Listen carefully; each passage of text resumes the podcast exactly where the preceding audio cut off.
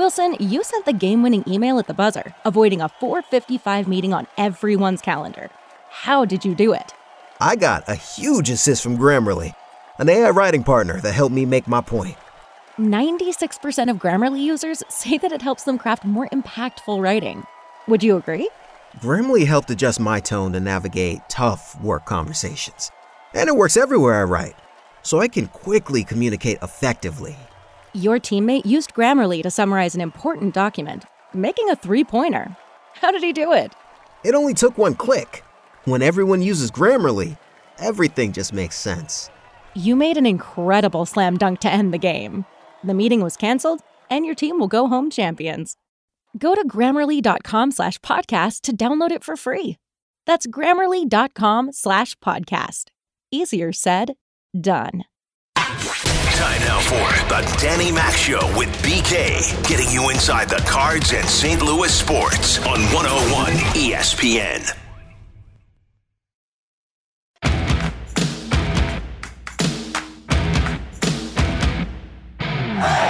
The test of time over 162 usually comes down to how well you pitch and do you have enough bullets in the arms to get through it. And you know, this year, especially when you look back into April and May, I mean, think how many ball fours we were witnessing, mm-hmm. and you know that just put it put so much stress on everyone. And you know, I think ultimately what people realized is, and I say people, our pitchers, is like let the ball be put in play because most likely someone's going to catch it. Yeah, that is John Mozeliak, the president of baseball operations, a few weeks ago here on 101 ESPN, and talking about pitching, pitching the name of the game, and that's certainly the this uh, situation with the St. Louis Cardinals, which we have talked about so much because of the elite defense that they had. Five gold glovers, six that uh, were in contention for a gold glove. Welcome into the show is, I guess it's kind of the Friday edition. It's Thanksgiving Eve. That's BK. I'm Danny Mac. There's a lot to get into, and Brian Walton of thecardinalnation.com will be our guest. to talk about the young prospects that uh, we think can make a difference for the Cardinals moving forward. But uh, BK, the Cardinals uh, do go out into the free agency market. So we thought that they might do something with either Max Scherzer, could be Stroman, could be Matz. Those were the three guys that I pinpointed that really fit. I mean, there was just Scherzer fits with everybody. Stroman, everything jumps off the page, and you say, boy, that's, yeah, that fits. And then you say the same thing, at least in my opinion, with Steven Matz because he throws strikes, he gets ground balls.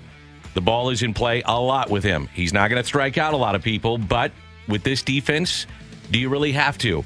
And I think the answer is no. I think if you throw strikes and you're consistent and give you the five, six, seven innings, this is exactly the guy that we were talking about yesterday.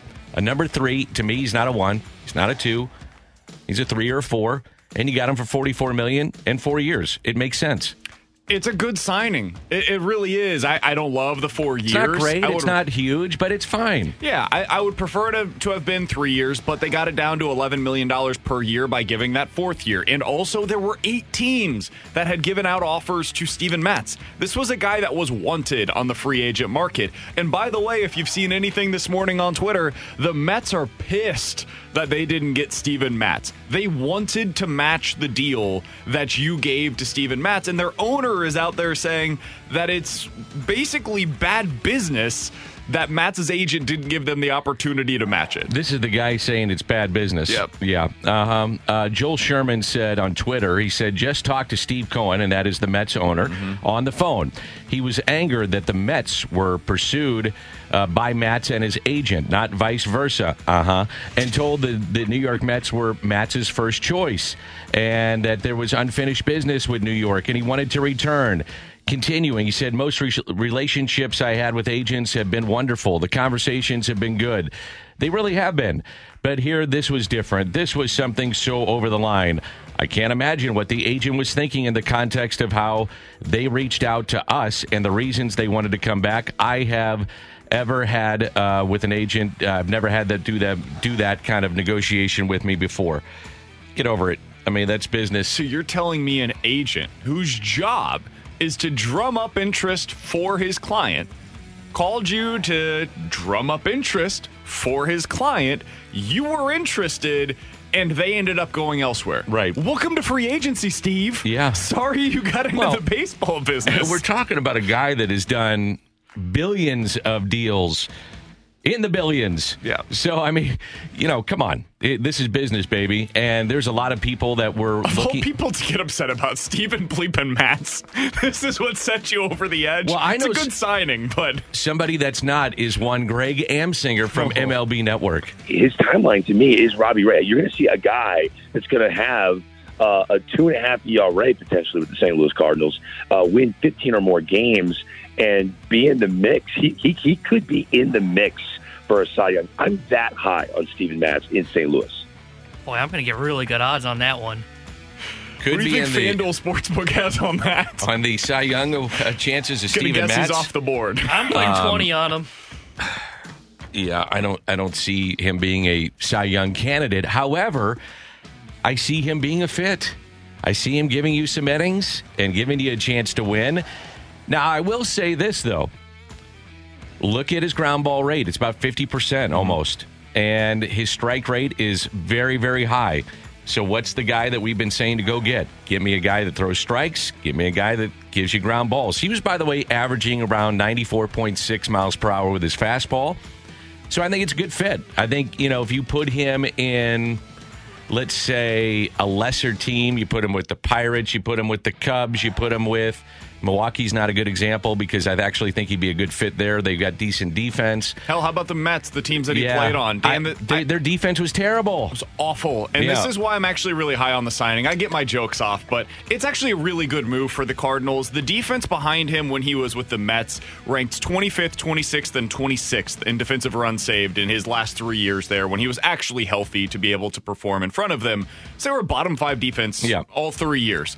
The Cardinals have a legit at a minimum top three defense in baseball i think you can make a pretty strong argument i think we would all agree the best defense in baseball this is the mike leake signing if mike leake was like $7 million cheaper per year and also was playing in front of the best defense in the sport that's the difference here. Yeah. i think people have a bad taste in their mouth when we mention the mike leake signing Mike Leake was just not a good fit, though, for the culture here in St. Totally Louis. agree. I mean, I, I can just tell you, I know.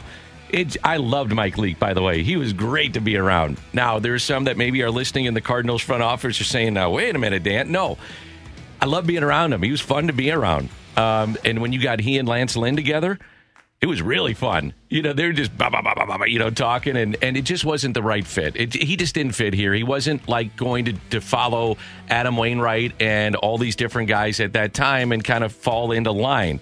He had his own Stephen- program. Steven Matz goes down to South America on mission trips and lives in Nashville and is married to a country singer. Like he's Yeah. he's everything that makes sense here in St. Louis. But the defense, even if he was, even if Mike Leake was the perfect fit in terms of what he was in the clubhouse, it still wasn't a fit in terms of what this team needed at the time. You look at the defense that was behind him. It was Matt Adams and Aledmys Diaz and Jhonny Peralta and Matt Holliday and Randal Grichuk and Matt Carpenter and Brandon Moss and Jedd Gyorko. Like, uh, that is not the same Exactly. team that we're watching right now. And if you had him today as a better character guy or a guy that fit better with this city and this clubhouse, and also one who was playing in front of this defense, I think it would have went a lot better for him here in St. Louis. That's what I'm expecting out of Steven Matz. It's a good fit. The ballpark fits him because he Yep. did have a home run issue in New York as well. Uh, New York is a top five home run park.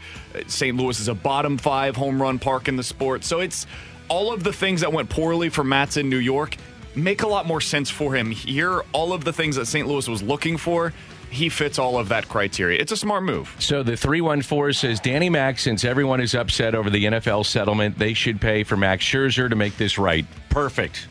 Great. We're going to get into that, by the way. I know a lot of fans are, are fired up over what's going on with the NFL settlement, which was what, 780, 90 million dollars.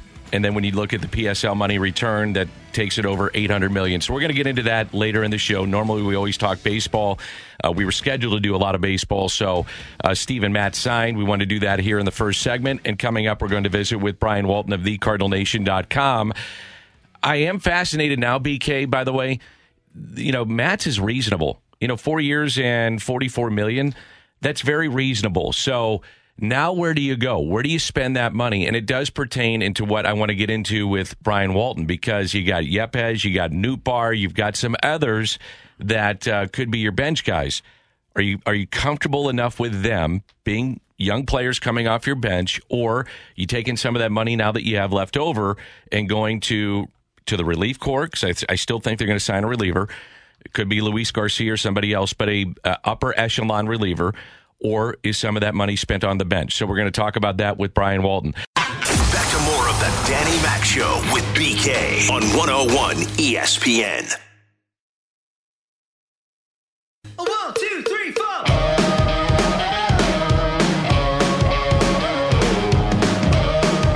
Into the conversation Brian Walton from thecardinalnation.com. And it's a website that Brian has dedicated to uh, minor league baseball, but in particular the uh, St. Louis Cardinals. He writes, has an article there every single day, whether it's on the Cardinals or the minor leagues. It's thecardinalnation.com, 365 days a year. He does just a remarkable job following these kids that we talk about now. Brian's known about them for four or five years and can give you the uh, background, who the grandmother is, where they go shopping at Schnucks, um, all that stuff. So, Brian, uh, thanks for coming on and hopping on with us in a busy day here in St. Louis, and uh, happy Thanksgiving to you. Same to you, Dan. Uh, Nolan Gorman likes spinach on the side on with his Thanksgiving dinner. By the way, is that right? Well, you can get Yeah. that at Schnucks with their rewards app, but uh, I digress. Um, let's jump into the news of the day. I'll start with the Major League Club, uh, Steven Matz, and you're based in that New York area, so I'm sure you saw Steven Matz throw a lot with the Mets, and uh, now they've added him to the rotation for four years, 44 million. Just your initial thoughts, and we'll get into the prospects later. But your initial thoughts on Steven Matz coming to St. Louis? Matz had a, a reputation as a as an injury prone guy. Had some injuries in 2019 that really limited him. Um, the Mets, he had one year left before free agency. The Mets flipped him to Toronto for prospects uh, a year ago, and most folks thought, well, you know, he'll he'll play out his time there and and uh, you know be a middling free agent. But he really put his game together with Toronto last year. Won 14 games, the ERA under four, and elevated himself in the free agent market. But he wasn't quite to the level where the Blue Jays felt that they should give him the 18.4 million qualifying offer, which would have tied him to Toronto for another season. They had some other needs on their their team as well, and so Matz, became uh, a, really a desirable free agent because there was no compensation, no you know competitive uh, uh, draft pick compensation tied to him, and the Cardinals were linked to him from the very start. Uh, they apparently checked the price on some of the the uh, other free agents out there like Stroman and Scherzer and decided that uh, if they could get Matz for four years and, and 48 million tops, that they would go for it. And they were able to uh, get that accomplished uh, very, very quickly. Do you think their defense allowed them to be more aggressive in their pursuit of Steven Matz? Because when you look at the way that he pitches, it seems to fit well given what we saw last year this defense was able to do with strike throwers.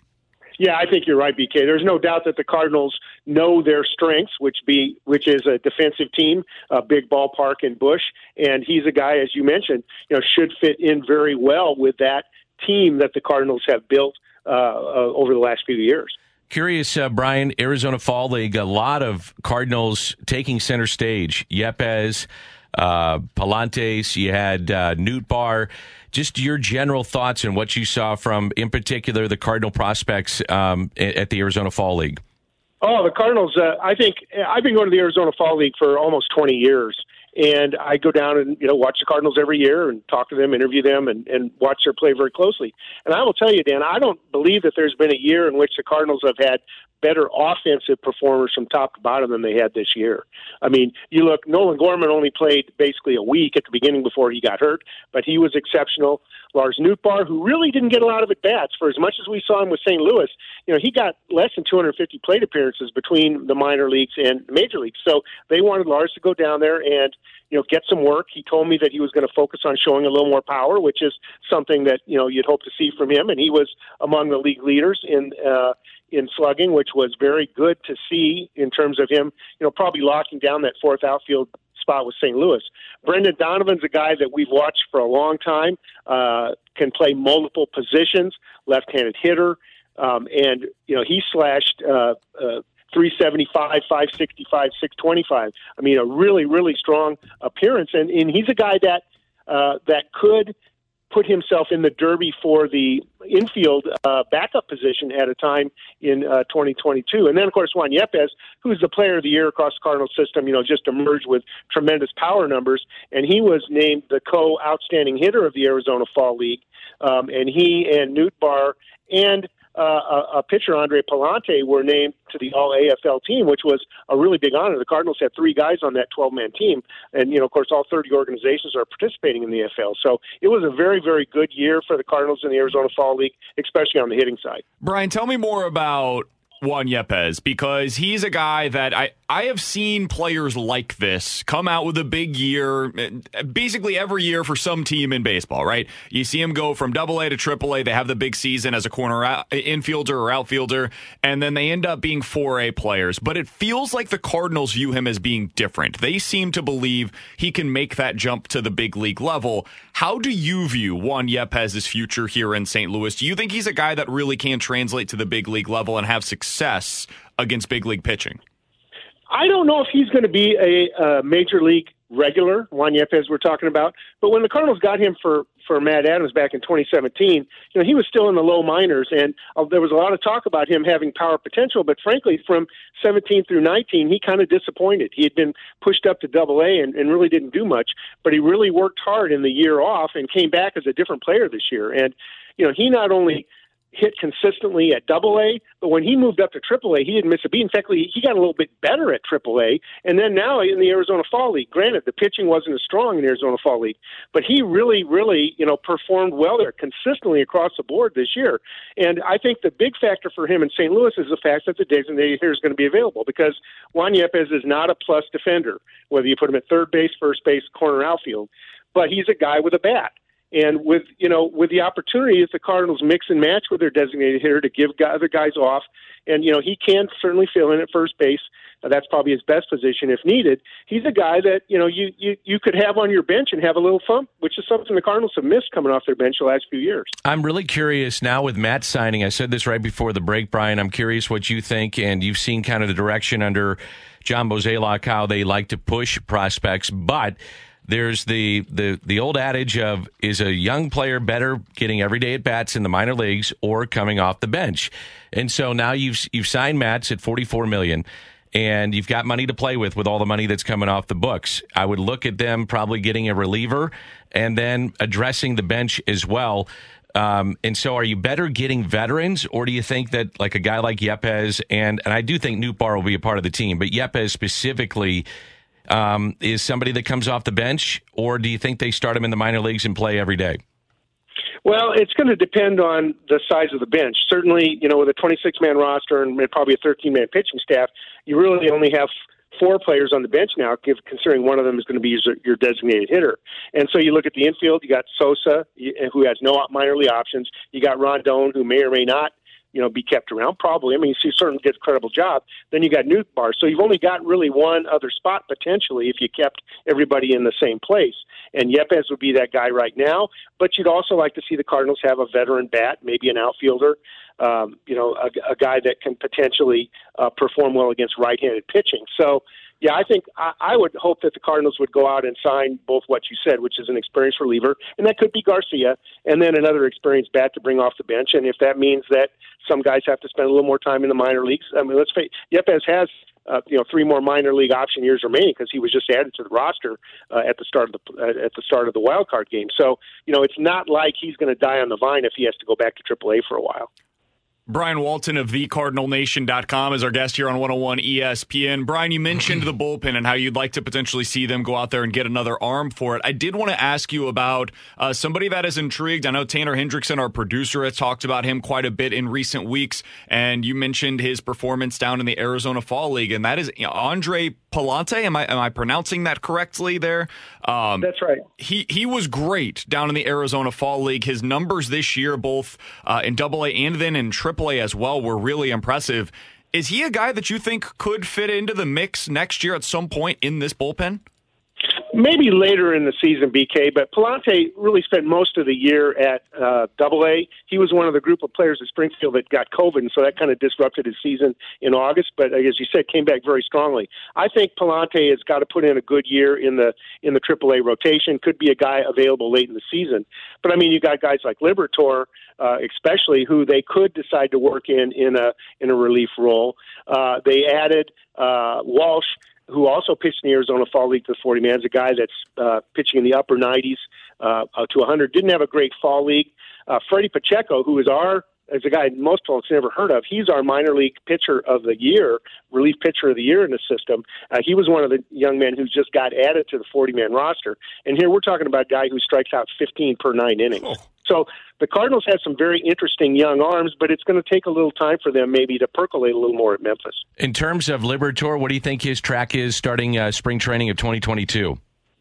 I think that he'll likely, unless there's injuries, I think he'll likely head the Memphis rotation. And then the question will be, did the, will the Cardinals work him in his first year as a reliever, like they did with Carlos Martinez, like they did with Dakota Hudson, so many others in the past? Or if there's injuries to the rotation, you know, will he be the, you know, become the default number six guy? Now, you know, you still got Jake Woodford, who's done a credible job, and he's probably the number six guy on paper right now. And then you have the question marks, which are Alex Reyes and Jordan Hicks and are they they're going to come to camp and be on the starter's workload but you know how are they going to be deployed? So the cardinals have a lot of options and we know you know injuries are inevitable. So the team that you have on paper it may not be the team that you you know open the season with. Brian final two things that i've got for you. Uh, jordan walker is a player that we have to ask you about every time that we have you on because he's just put together ridiculous numbers early on in his career in the minors. How far away do you think he is from the big leagues right now? And then kind of sticking with that theme, Michael McGreevy was their first round pick a year ago, and he was a guy that people seemed to believe was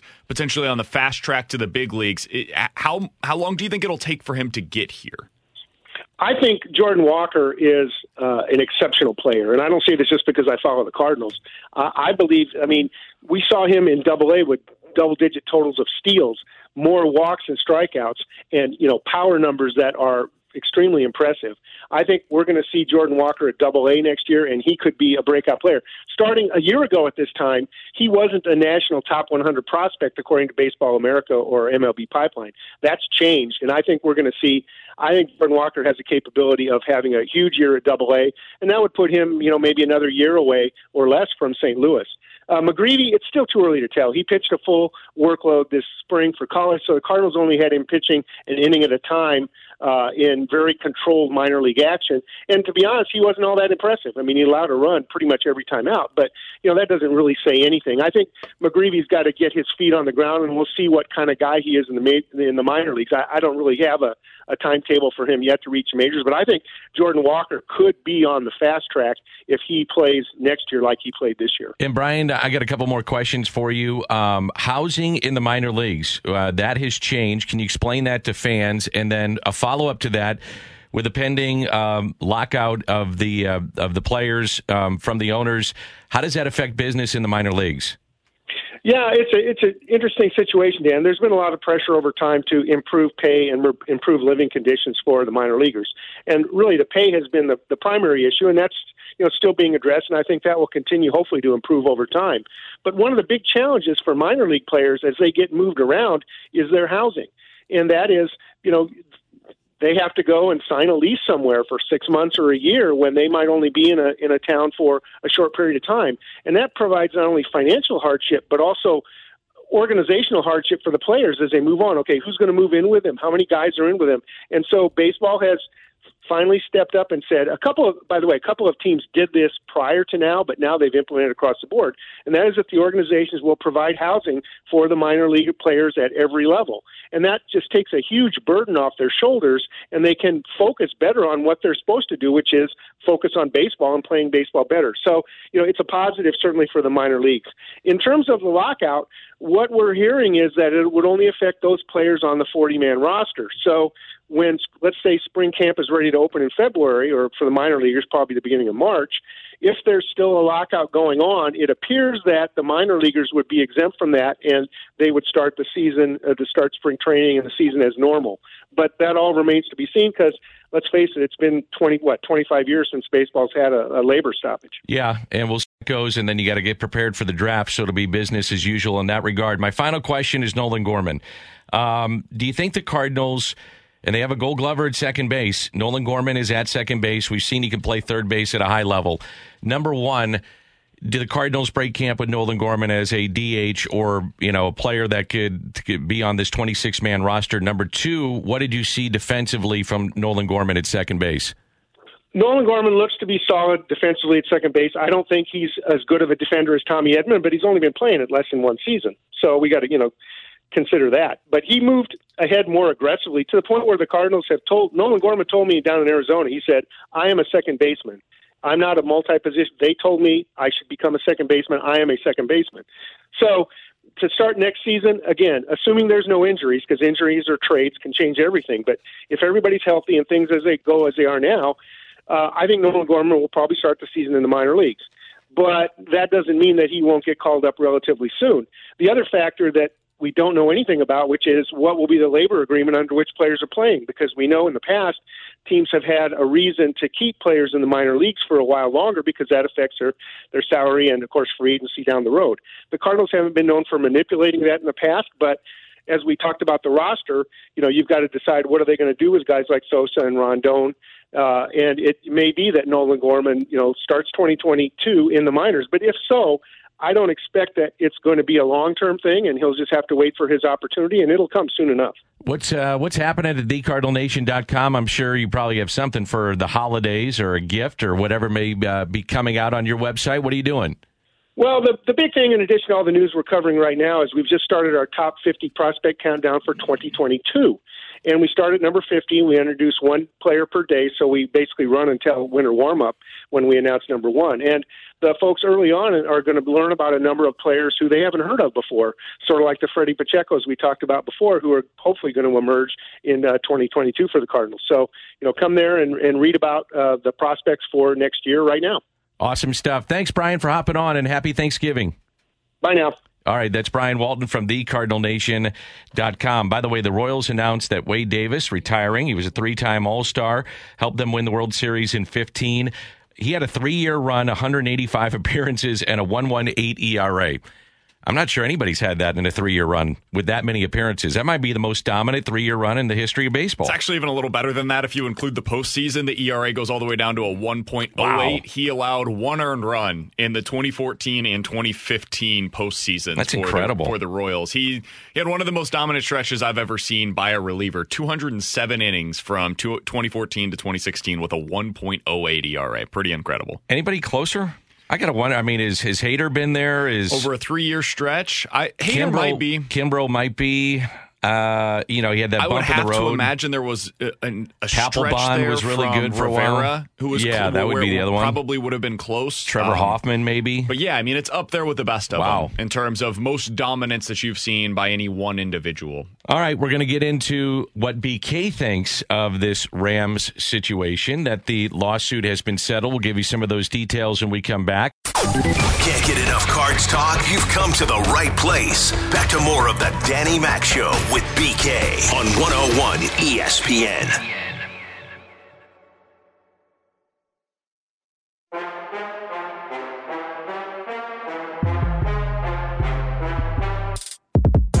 So normally we're always talking uh, baseball for the most part on the uh, 10 o'clock hour of 101 ESPN. And Randy Karraker just texted me the NFL just signed. It's done. It's a done deal. So it's over. $790 million uh, being awarded the, uh, the city of St. Louis um, in this settlement. Let's make no debate about this. A trial would have been awesome. It would have been fun to see. It would have been great to see. By the way, through Missouri law, my understanding is you would not have seen Kroenke, Goodell, uh, Demoff, the various nefarious characters that are involved in this. It would have been a, a recording of their depositions that would have been on uh, display. It would have been fascinating to see. Could you have gotten three billion, four billion? Who knows? If I would have told you, BK, at uh, 2017, the city is going to get over 800 million dollars out of the pockets of Stan Kroenke and the owners, would you have taken it? I think the majority of fans would have. Things changed though. Things are being floated out there. We were hearing some awful things with emails and phone calls and phone records and various things that were happening that The were owners literally turned on one another. Yes, and and that was it was get your popcorn ready. So now the city is signed for seven hundred ninety million dollars. As I said earlier, the fan in me is pissed because I want to see this thing go all the way through. Um, I want to see these people on trial. I want to see the NFL pay. I want to see everything exposed. The realist in me, I guess, pragmatic person in me is saying it's eight hundred million dollars coming to the city. Um, there's probably going to be now moving forward for other cities guidelines for them. Doesn't help us, but there's going to be something that comes out of this for them. I'm happy for them. Did I want to see more? You bet I did. Um, but as I'm trying to be positive, as I always do, I look at it and I go, that's $800 million in the coffers of the city. Now, the lawyers are going to get 30 to 35% of that probably, and then the city and the county will split the rest.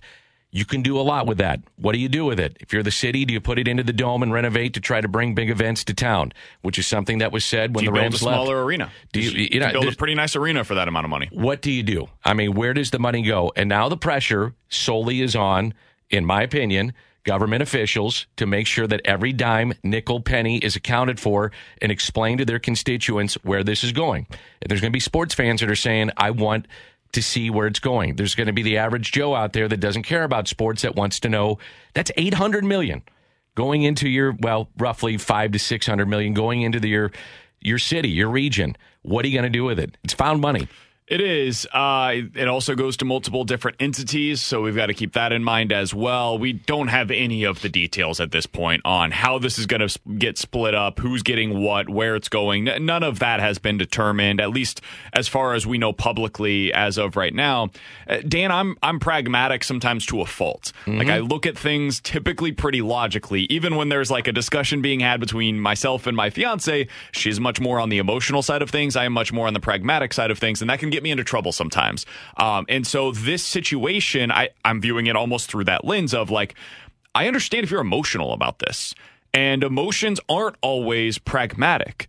The emotional argument here for St. Louis is take him to trial and make him squirm. Yeah. I don't care where it goes from there. I just want to see the league squirm. And if you're in that spot, if you're if that's how you're viewing this, I really do completely understand it. Well, and yeah, I guys turning on each other. Absolutely. it, it makes all the sense in the world.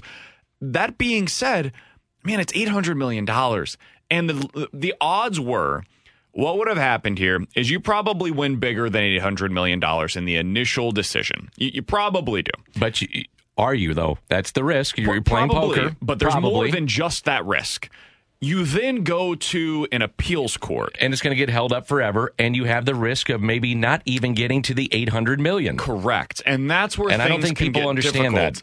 And like There's a very good shot that that happens in, And- in and it- appellate court. It wasn't possibly you're going to get appealed. You were. Like Kroenke was not just going to pay this out if No. there was a decision that was made against him. He's going to take it to appeals court, and for the next potentially decade, you weren't going to see any of that money.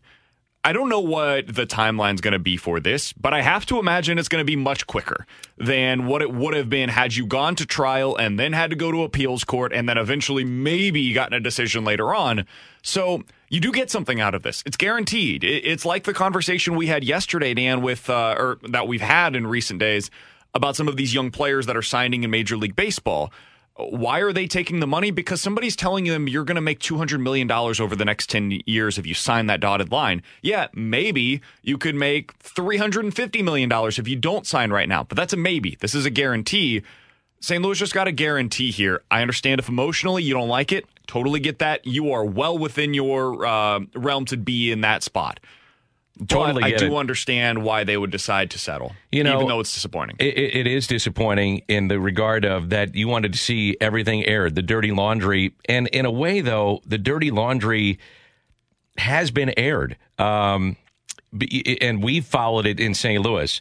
Um, you know, I mean, you had Kroenke putting the Rams as an LA business back in like eleven or twelve. You had the uh, Demoff, uh, the Adios MFer uh, email that got exposed. Um, you had owners calling other people devious. So some of that stuff is out there. So they did get exposed in that way. Now it is on the Dome Authority, the county, and the city to come up with a plan on how to distribute the funds and how are we going to use this. And I understand there are plenty of critics, plenty of them out there that'll say, hey, they're not going to do this right. They're not going to spend this money properly. And I get that. I get that too. So do it right, prove them wrong.